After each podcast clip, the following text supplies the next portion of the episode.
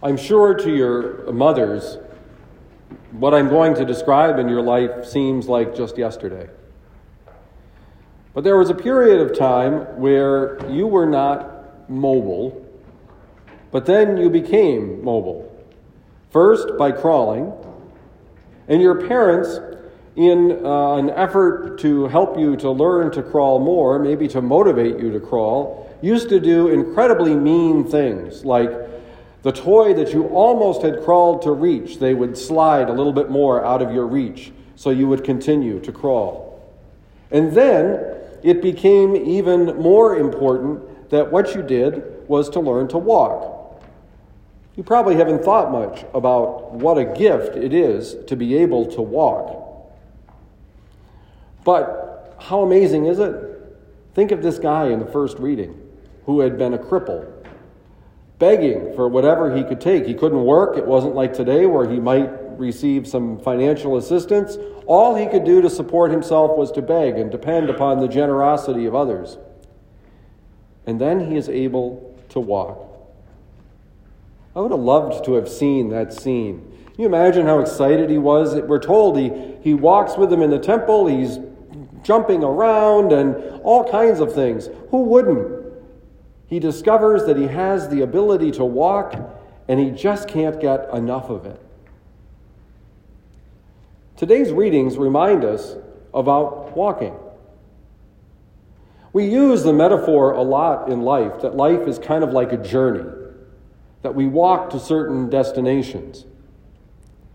For those of you on the cusp of graduating, your mothers have kind of guided you through the uh, various stages of your life.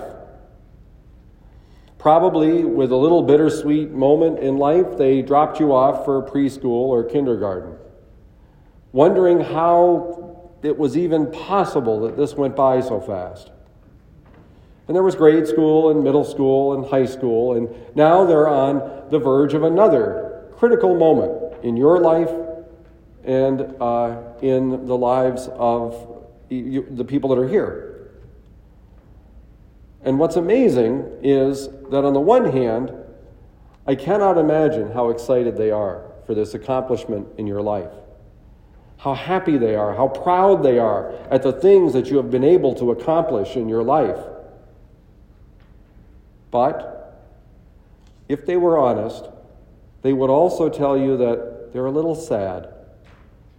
That even though they know that it is right and good that you go on to the next stage of your life, they don't have to like every aspect of it.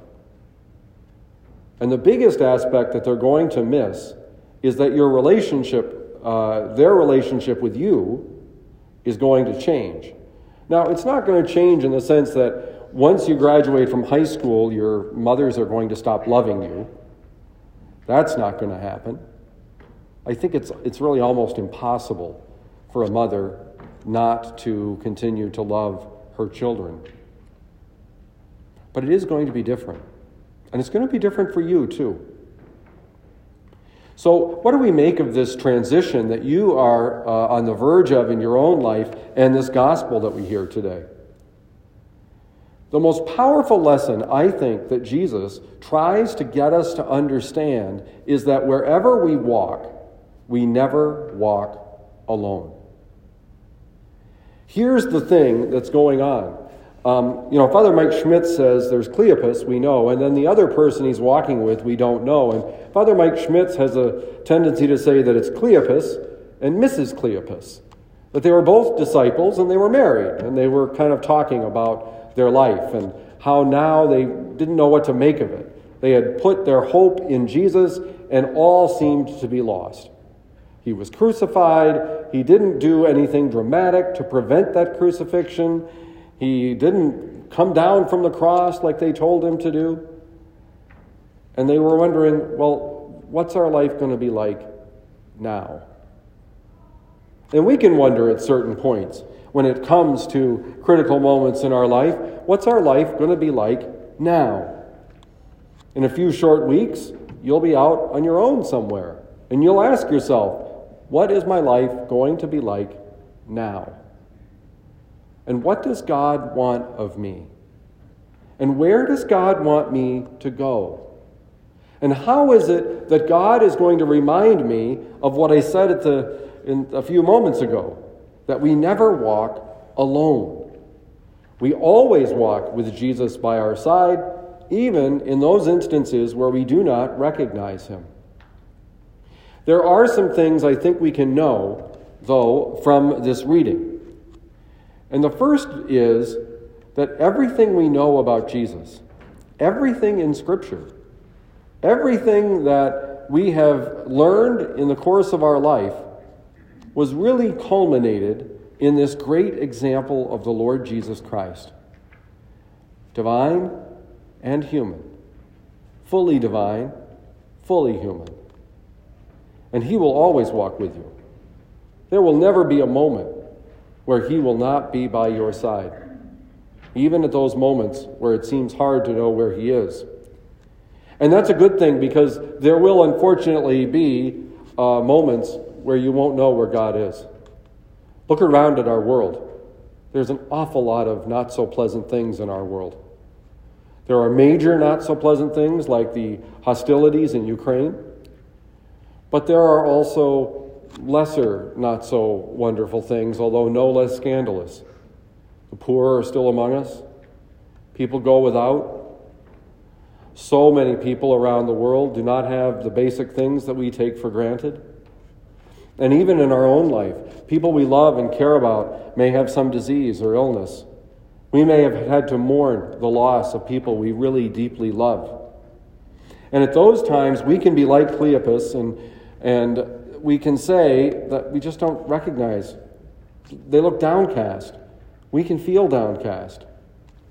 But the real lesson is at the end of this reading.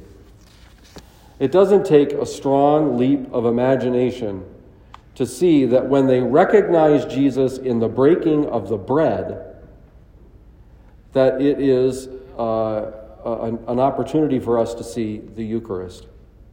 And the Eucharist is a very interesting thing because it is both the very real presence of Jesus, the body of Christ, but it is also the community of believers who are referred to as the body of Christ.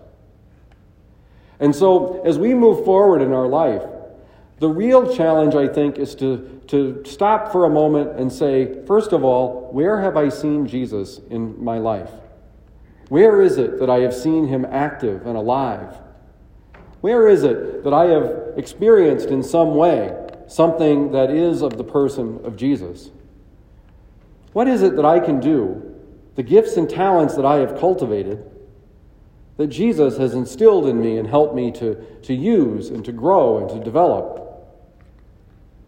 How is it that Jesus is calling me to do something miraculous and wonderful? But it is also about paying attention to the people with whom we walk in our own lives. That just as the body of Christ is the entire community of believers, we will walk with others. And how we choose those people with whom we will walk make a difference in our life. It matters who it is that we are with. And so, as we celebrate this day today, let us ask the Lord to help us to see his presence, first in ourselves and second in others, that we might ultimately be able to see him in the breaking of the bread.